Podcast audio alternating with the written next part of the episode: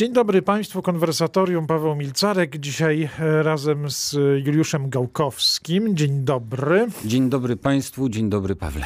Juliusz Gałkowski dzisiaj w roli historyka e, sztuki, e, jednej ze swoich ulubionych ról.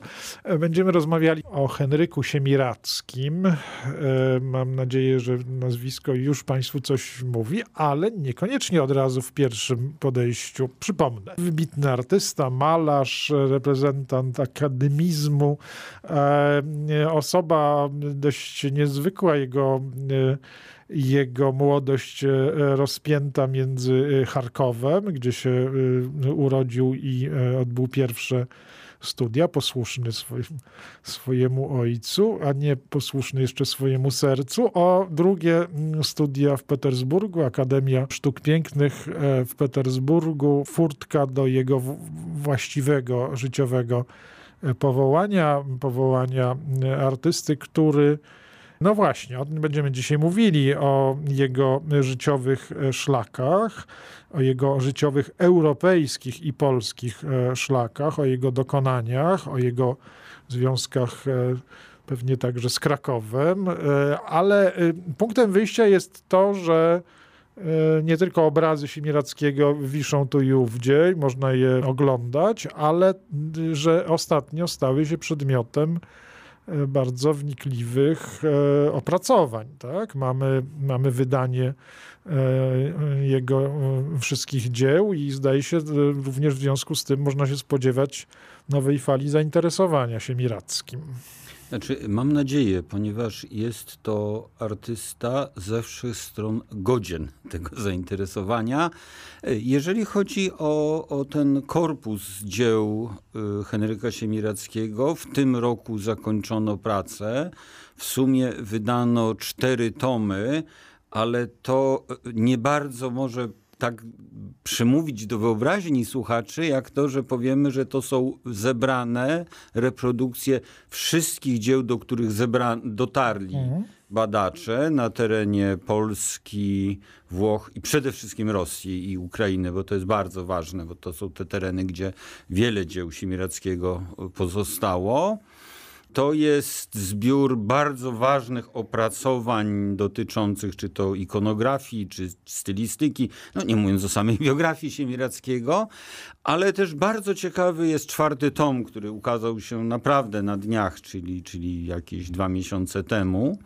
I to jest tom, który jest poświęcony jego technologii malarskiej. Mhm. Przeprowadzono bardzo gruntowne badania we współpracy z instytutami medycznymi, z instytutami fizyków. Tutaj zgromadzono coś, co się naprawdę można nazwać interdyscyplinarnym zespołem. I to jest bardzo ważne, ponieważ nagle dowiadujemy się, w jaki sposób ten twórca malował.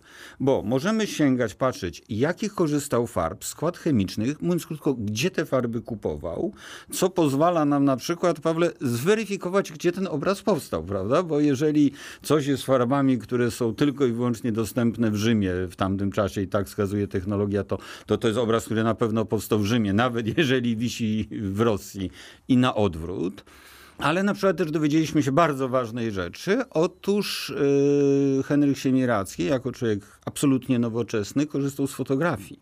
I korzystał z fotografii w ten sposób, że te zdjęcia robił, następnie swoje płótna pokrywał warstwą światłoczułą i rzucał na nie tak jakby w formie slajdów, prawda, negatywów, pewne sceny, które chciał e, przedstawić i tak wykorzystywał je, e, malował. To jest... Ach, wiesz, to przecież zawsze podejrzewano, że tak. on e, zdjęcia, które czasami e, polecał e, z, zrobić właśnie do konkretnych obrazów, oczywiście zdjęcia, które miały inspirować pewne, do pewnej konkretnej sceny, postaci, zawsze podejrzewano, że, że były dla niego wzorami, ale że dokładnie w ten sposób, że, że były wręcz takim podkładem, tak, to tak. jest dla nas to zaskakujące. I muszę powiedzieć, że dla mnie to było dużym zaskoczeniem. Osoby, które się na Siemirackim znają wybornie, jak mało kto, Tu wspomnę przede wszystkim nazwisko kierownika projektu, ogromnego międzynarodowego projektu profesora Jerzego Malinowskiego, jednego z najwybitniejszych polskich współczesnych znawców sztuki polskiej, zwłaszcza XIX wieku,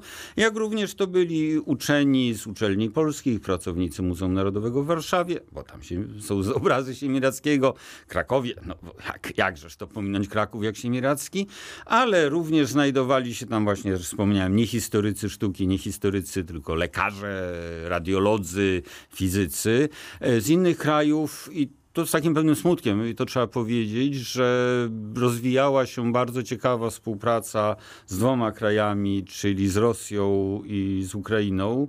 Niestety wybuch wojny spowodował, no, że w tej chwili prawda, pomiędzy bronią milczą muzy, a mhm. więc Ukraina nie bardzo. Natomiast niestety musiano zerwać kontakty wszelkie, łącznie z tym, że w tym korpusie nie ukazały się opracowania uczonych rosyjskich. Taką podjęto decyzję. Myślę, że z przyczyn moralnych i etycznych trzeba powiedzieć, że słuszną, ale też trzeba powiedzieć, że jednak jest w tym coś takiego strasznie przerażającego, prawda? Taki drobiazg tej wojny, prawda, mhm. wobec, który wydaje się niczym wobec mordów, wobec na przykład teraz tej katastrofy, tak. którą spowodowali Rosjanie wysadzając tam, tak, ale tak, też tak. taki drobiazg, prawda? Zerwano ostatnią nić porozumienia pomiędzy polskimi uczonymi a rosyjskimi. Coś smutnego. W to wszystko wpisuje się mm, sam bohater naszej rozmowy i, przed, i, i że tak powiem, przedmiot e, e, badań. Henryk Siemiracki, którego życie umieśćmy sobie mniej więcej, e, pokrywa się mniej więcej z, po prostu z drugą połową wieku XIX. On umiera w, na progu wieku XX, znaczy właściwie już w progu wieku XX w 1902 roku ale jego życie, jego, jego twórczość to są e, przede wszystkim lata 70. i późniejsze. I dlatego powiedziałem, że wpisuje się trochę także w tę całą i sytuację, i atmosferę, którą zarysowałeś, no bo z jednej strony to jest właśnie e, miejsce jego życia, miejsce, gdzie się najpierw, najpierw ukształtował, e, od Charkowa do Petersburga. No dzisiaj te dwa te dwa miasta, te dwie nazwy to są właśnie nazwy zupełnie dwóch różnych e, światów. E, to był jeden świat Siemirackiego i na dodatek komplikacja polega na tym, że, że jego ojciec był lojalnym mm, carskim e, oficerem, generałem, a równocześnie w domu, no, tak jak to nieraz bywało, tak, w, w takich sytuacjach w domu jednak kultywowano e, polskość. E, no tak jak e, kultywowało się jakby jeden z kolorów e, obecności w, w, w, państwie carów, prawda? To nie, była, to nie był jakiś żarliwy, gorący, zbuntowany patriotyzm, tylko raczej polskość charkowsko-petersburska. Tak, tak nikt nie ma wątpliwości co do tego, że Henryk Siemiracki został ukształtowany w domu dziecięcym, w dzieciństwie, w swoim mhm. domu rodzinnym jako Polak. On, kiedy już osiągał szczyty sławy właśnie na przełomie XIX i XX wieku, bardzo często był przedstawiany jako Rosjanin. Mhm. E, Simiracki, prawda, co on zawsze bardzo mocno protestował, prostował, e, nawet pisał do gazet, że on jednak zwraca uwagę, że chociaż jest obywatelem, bo nigdy nie podważał faktu, że jest obywatelem Imperium e, Carskiego, Imperium Rosyjskiego, to jednak jest narodowości polskiej ale też, y, co on sam podkreślał, że w młodości ta jego polskość, no, ja nie wiem jak to delikatnie powiedzieć, no nie była zbyt gorąca. No, mhm. no, trudno było być Polakiem y, właśnie tym, proszę pamiętać, że to są też czasy już po powstaniu styczniowym, więc polskość była tak, źle widziana. Wszystko w odwrocie tak. jednak, w takim karta jakby, polskość jakby karta, która się już odwróciła i pewnie niekoniecznie może wrócić. Wspomnijmy o, o tym jego petersburskim czasie, bo e, on trafił do Akademii e, to nie była byle jaka e, akademia. Mamy tam też zastępy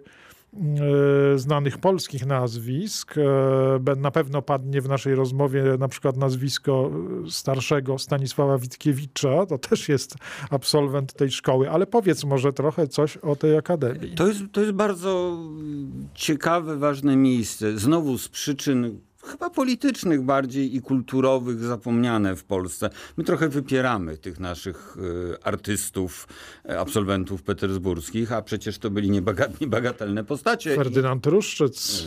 No właśnie, Siemiracki, Witkiewicz, ale i wcześniejsze pokolenie, prawda? Pamiętajmy na przykład o y, Albert Chmielowski. No właśnie. I teraz proszę zwrócić uwagę, że kiedy właśnie do, właśnie w tej nocy, nocy popowstaniowej Siemiracki trafia do Petersburga, to władze rosyjskie miały bardzo dobrze w pamięci, że grupa studentów poszła do powstania, więc wiedzieli, co o nich sądzić i pilnowali. Dobrze, ta, ta polskość była bardzo pilnowana, ale za to on mógł sobie pozwolić na bardzo twarde studia e, petersburskie. Akademia Petersburska tym się charakteryzuje, charakteryzowała, że ona rzeczywiście była taka bardzo akademicka. Tam mhm. uczeni, znaczy tam w klasie właśnie malowano, najpierw uczono rysunku, uczono anatomii, y, rysowano scen, właśnie najpierw modele gipsowe, czy, czy prawdziwe rzeźby, kopie, y, potem z modela, tylko męskiego.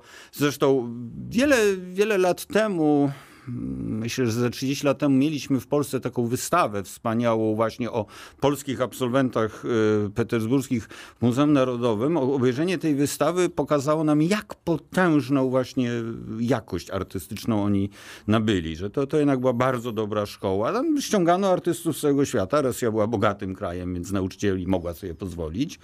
E, I tutaj rzeczywiście, rzeczywiście Siemiracki wyszedł z tego kręgu. Już, już, w trakcie, już w trakcie nauki mm, w Petersburgu zdobywa sławę, maluje taki obraz Aleksander Macedoński i jego lekarz. To jest taka anegdota, że, że Aleksander Macedoński był chory, jego lekarz dał mu lekarstwo, Aleksander Macedoński dostał w tym czasie donos, że ten lekarz chce go otruć, więc dał mu ten donos, a jednocześnie wypił to wino, czy to lekarstwo i okazało się, że nie był otruty, no ale i za, te, za to dzieło dostał nagrodę. Ta nagroda, na przykład przejawem tej nagrody było to, że miał pieniądze i możliwość studiowania za granicą ale jednocześnie on, będąc w Petersburgu, wszedł jako dobrze zapowiadający się młody malarz wszedł w kontakty z bogatymi Rosjanami, przede wszystkim arystokracją. Oni byli takimi patronami e, rozmaitych e, artystów rozmaitej narodowości, no bo to i Rosjanie, i Polacy, i Niemcy, i,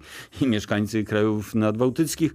I on rzeczywiście tą kulturą nasiąkał. Wkrótce potem maluje ogromny, pierwsze takie ogromne płótno e, o tytule Chrystus, no, temacie Chrystusa i jawnogrzesznicy. To jest, e, i tutaj uczeni historycy sztuki bardzo szybko dogrzebali się, że jest on e, związany z poematem Tolstoja, czyli że jego wzory kulturowe w tamtym czasie były rosyjskie, mhm.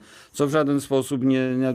Obraz jest bardzo ciekawy, to jest taka kompozycja przestrzenna. Z jednej strony widzimy Chrystusa, który trochę takim, takim właśnie jak, jak, jak kolumna stoi, odsłaniając tą jawnogrzesznicę, która z kolei jest no, rzeczywiście i ubrana w sposób wyzywający i, i widać po niej, widać po prostu jej profesję.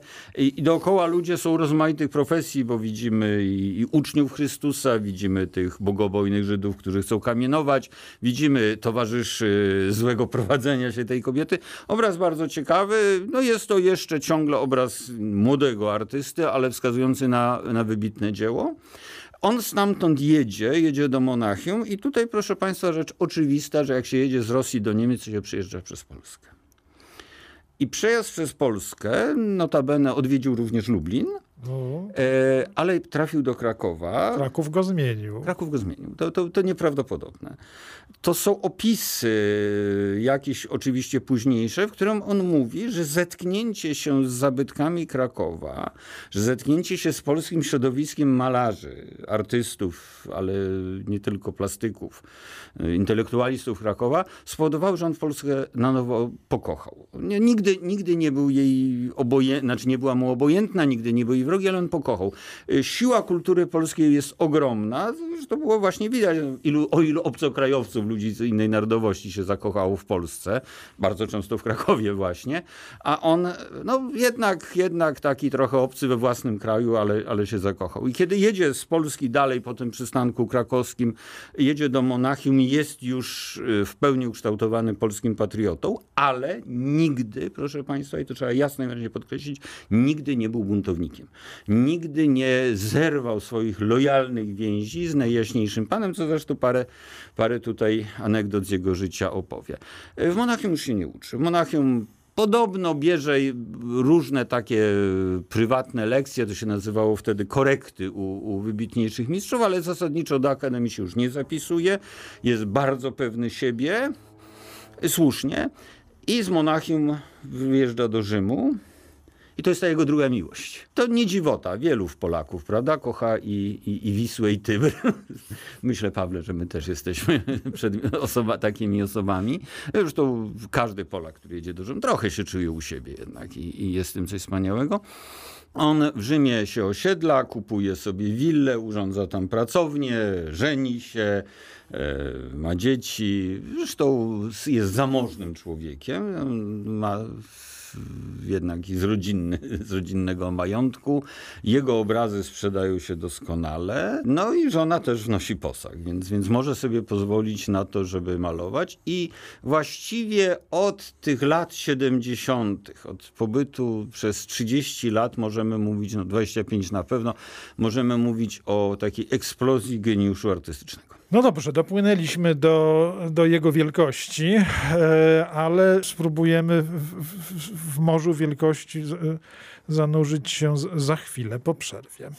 Wracamy do e, rozmowy o Henryku Siemirackim. E, dzisiaj gościem konwersatorium jest Juliusz Gałkowski.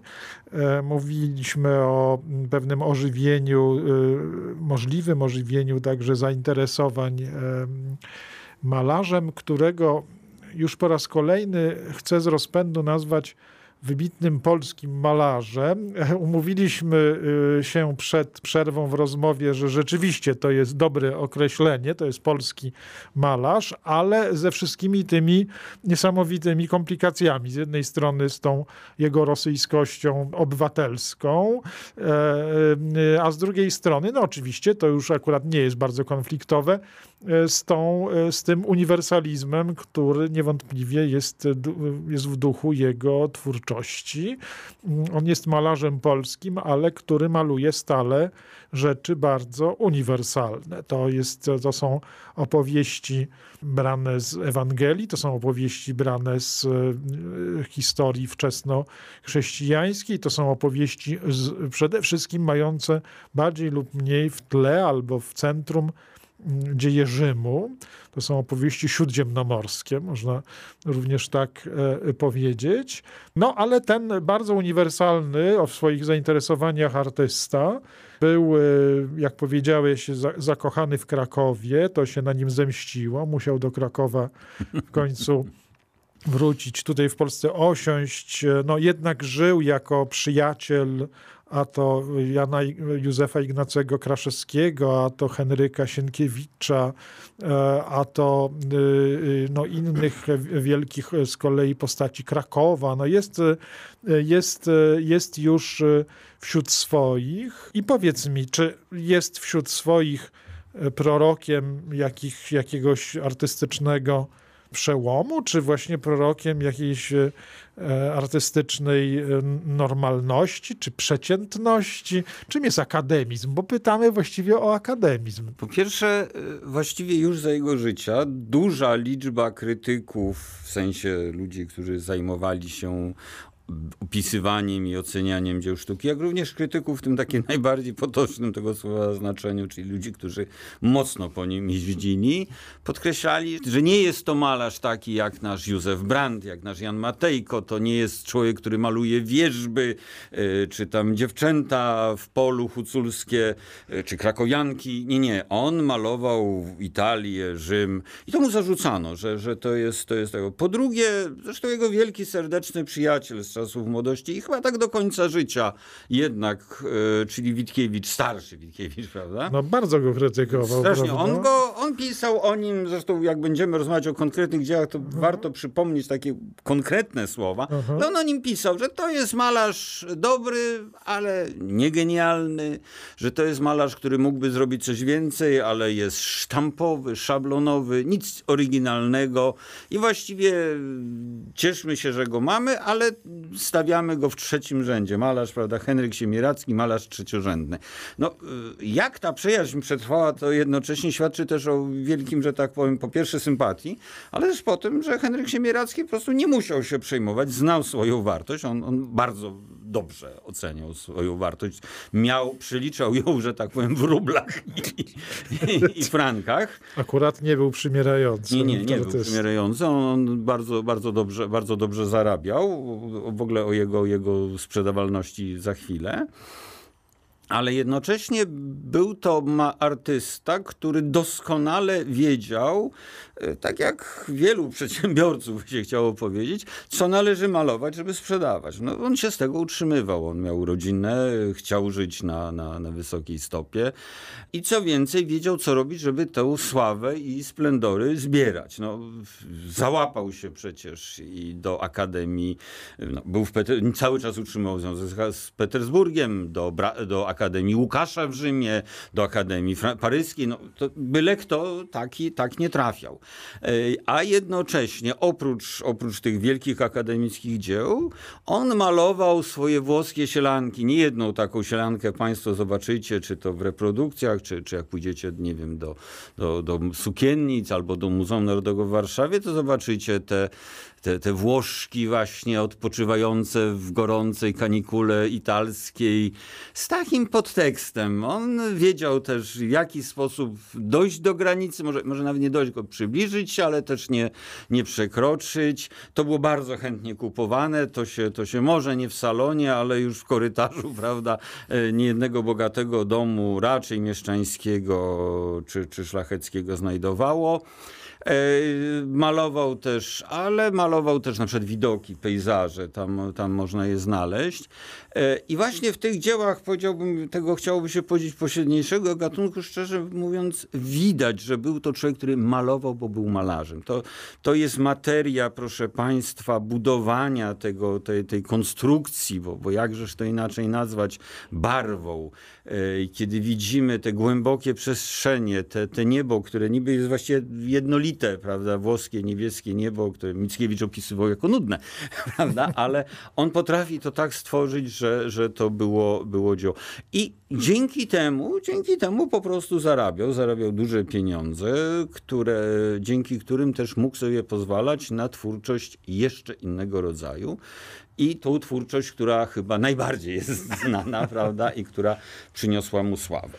No tak, to zmierzasz do sytuacji, którą powinniśmy przypomnieć, mianowicie, że Siemiracki, e, e, to w związku z jego bodaj najbardziej znanym, prawda, z pochodniami Nerona, e, mamy taką sytuację, w której wiemy dzisiaj od biografów, że malowidło miało bardzo wiele różnych przeznaczeń, a to miało być temu ofiarowane, a to temu, temu sprzedane, a to i tak dalej, ale na końcu Siemiracki w ukochanym Krakowie ogłosił, że je po prostu odda Krakowowi. Tak? To A nawet nie Krakowowi, co właśnie. Polsce, Polsce, ku pożytkowi państwa, jak napisał.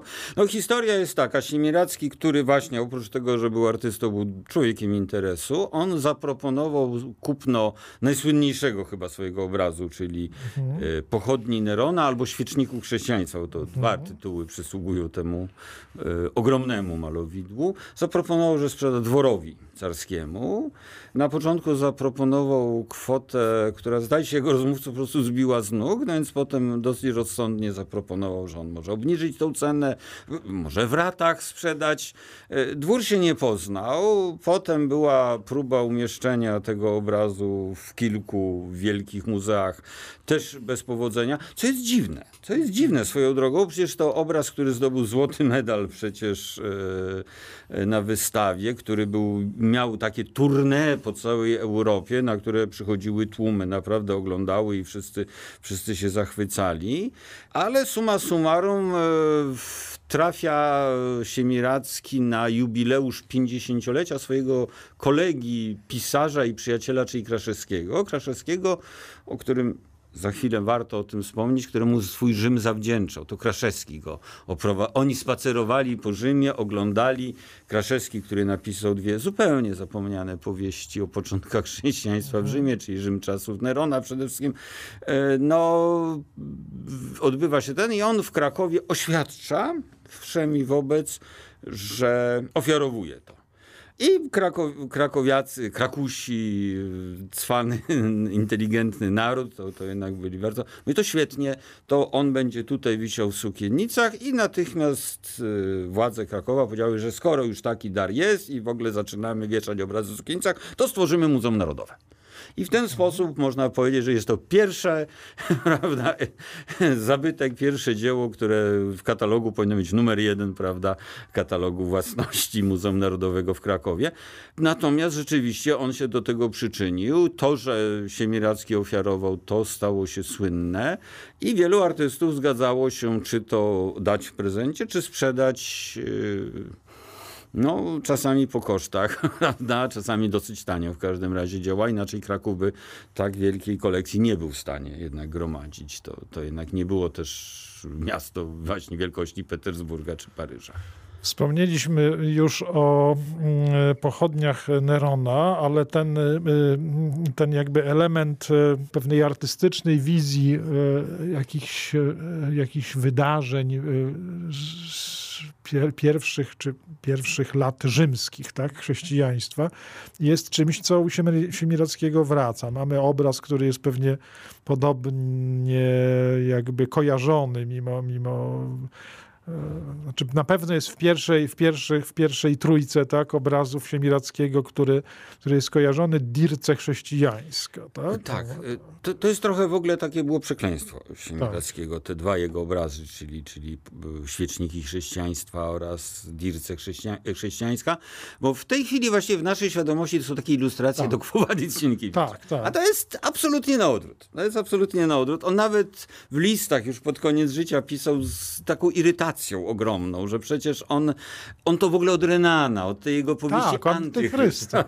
że to stąd się wzięło, że on u Renana wyczytał, że jest taki, taki szalenie poetycki opis, to był renanowski taki opis, że, że w starożytnym Rzymie właśnie karano chrześcijan przywiązując właśnie piękne dziewice grzbietów byka, której tam y, gladiatorzy ganiali i zabijali byki i przy okazji te, te kobiety. Zresztą Dirce to jest w ogóle postać przecież z y, mitologii greckiej, kiedy właśnie zła kobieta została tak ukarana, prawda, że została przywiązana do grzbietu byka, który tam e, pognał w lasy i góry i ten sposób właśnie rozszarpał ją na kawałki, a Rzymianie jako naród, starożytni Rzymianie jako naród okrutny właśnie lubowali się właśnie w takich przedstawieniach. No, chciałoby się teraz powiedzieć, że to był taki patostreaming właśnie antyczny, to co się działo e, w cyrkach.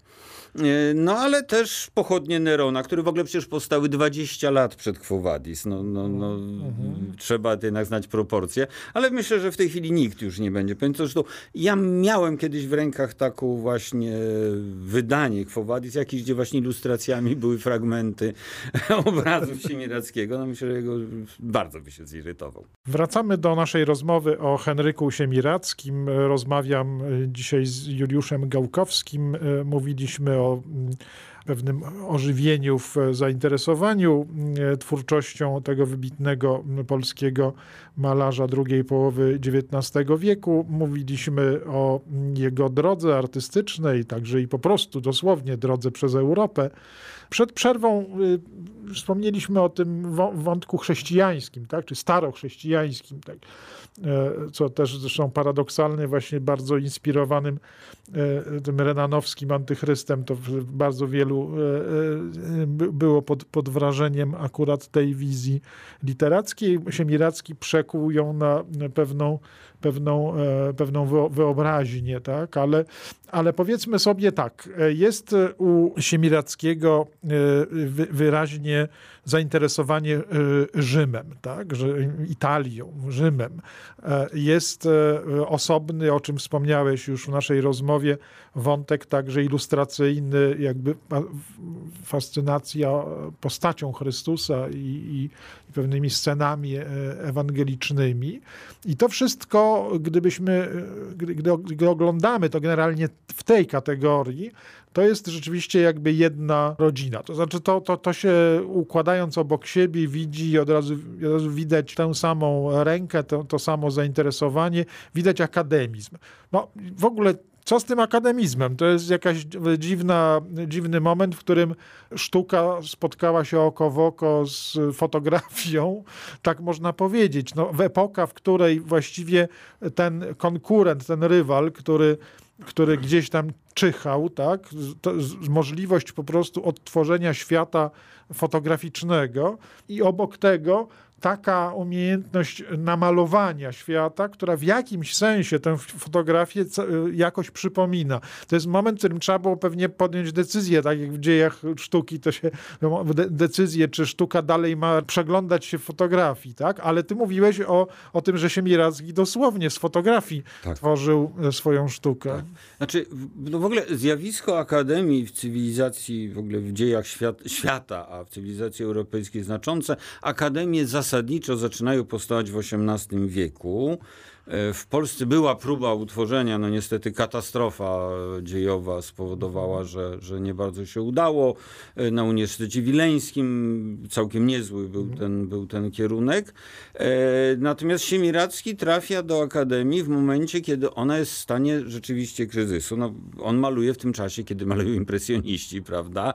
Maluje w tym samym czasie co Cezanne i tak dalej, więc w momencie my żyjemy trochę w tym kulcie właśnie wielkiej rewolucji malarskiej, malarskiej, właśnie impresjonistycznej, postimpresjonistycznej. Też to do takiej, powiedziałbym, tego czarnego oglądu Siemirackiego się rzeczywiście przybliża.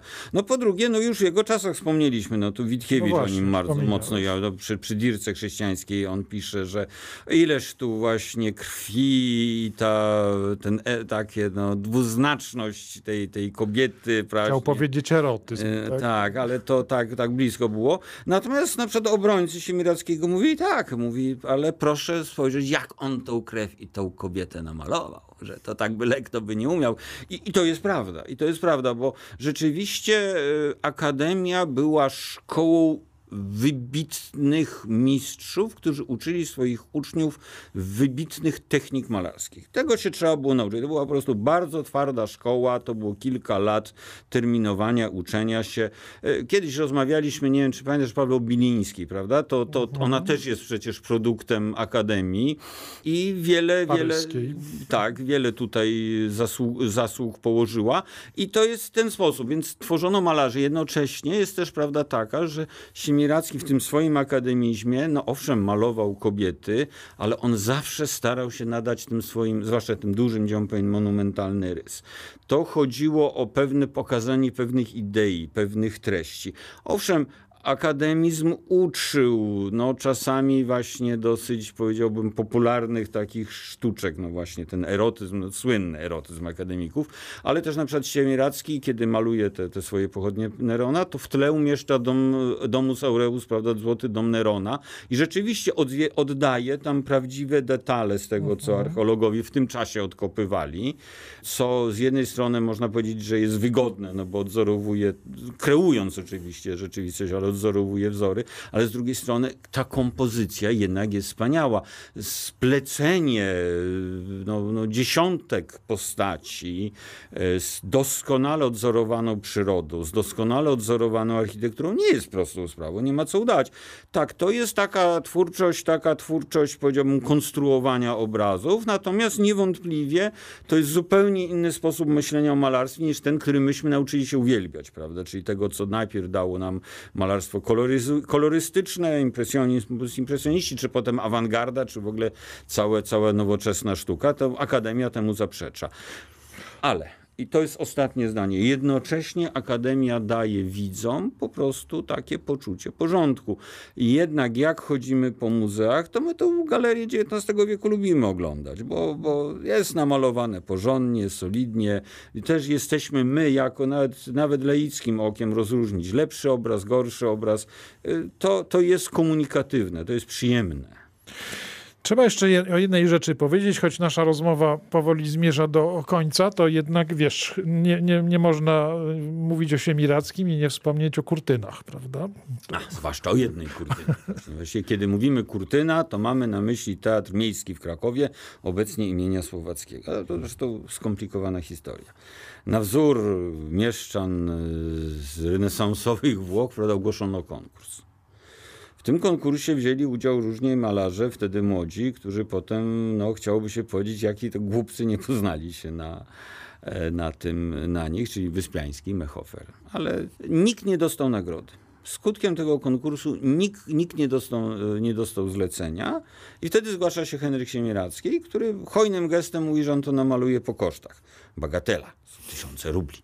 15 tysięcy rubli to, to, nie, to nie była drobna kwota, no ale też jest to, jest to, prawda, metry kwadratowe tkaniny, bardzo trudnej do malowania, bo to też trzeba pamiętać, że to jednak pomysł skonstruowania. E, idzie Siemiracki też w bardzo ciekawym kierunku, znaczy tworząc pewną symboliczną strukturę teatru. Widzimy tam tragedię, widzimy tam komedię, widzimy tam złe i dobre strony teatru, właśnie jak również to, co jest złe i dobre przedstawieniu. Maluje to w Rzymie, bo on, on wyraźnie mówi, że nie tego. Następnie miasto Kraków zamawia specjalny wagon i koleją też wiozą z Rzymu do Krakowa. Swoją drogą ciekawe ile jechał taki pociąg, bo, bo to jednak to musiało być długo. I następnie tą kurtynę rozwieszono i wywołało to entuzjazm. Znaczy ludzie naprawdę przychodzili oglądać. To jest takie dzieło, które, które było rzeczywiście naprawdę zachwyciło ludzi. E, również przegrani, również przegrani w tym konkursie. Na przykład Wyspiański, który był no, nowoczesnym artystą niewątpliwie, no, pokolenie niżej, e, młodszy, bardzo nowoczesny, no, nie, nie, nie, nie, nie, wyrażał się ironicznie, złośliwie i nawet większość większość krytyków Siemirackiego tą kurtynę przyjęło dosyć dobrze. E, dlaczego? No właśnie dlatego, że ona też w pewien sposób była bezpieczna. Ona stworzyła pewną ale, obraz alegoryczny, do którego każdy mógł, właśnie to, co lubimy najbardziej w malarstwie akademickim, przyjść, zobaczyć, rozpoznać, a to jest tragedia, to od razu widać, to jest komedia, też dobrze. I to jest takie, takie, takie bardzo przyjazne. A jednocześnie, proszę Państwa, ja kilkakrotnie miałem okazję taki, być na takim specjalnym pokazie właśnie kurtyny, jako kurtyny. I to rzeczywiście pod względem umiejętności to jest widać nim mistrza. Tych mistrzów wielkich płócien w tym czasie w Europie było trochę, no, no, u nas wspomnijmy no, chociażby Matejkę, prawda, który tworzył dzieła ogromnych rozmiarów i ciekawych. Natomiast y, to, to płótno, znaczy no to właśnie płótno, jednocześnie y, Siemirackiego daje jeszcze jedną rzecz. On rzeczywiście stworzył dzieło, które jest komunikatywne, jest dobrze skonstruowane, a jednocześnie jest bardzo na miejscu właśnie, bo on to jest te, to, co, to, co, to, co widzowie chcieli zrobić. No i Kraków tą, tą kurtyną się chlubi do tej pory. Ona była ukrywana trochę w czasie wojny, to, to jak właśnie wiele losów. Na szczęście, na szczęście się zachowała, uratowano ją, nie, nikt, nikt jej nie zniszczył, nie, nie, nie wyrzucił na śmieci. E, no i proszę Państwa, zawsze, zawsze polecam zobaczenie tej kurtyny, bo, bo warto. No cóż, w naszej rozmowie też czas na kurtynę, ale niewidoczną. Dziękuję Ci bardzo, Juliuszu, za rozmowę o Henryku Siemirackim. Dziękuję serdecznie. Państwu dziękujemy za uwagę. Jak zwykle Państwa zapraszam do konwersatorium za tydzień, w następną niedzielę. A teraz dobrego wieczora i przede wszystkim dobrego tygodnia. Do usłyszenia. Paweł Milcarek.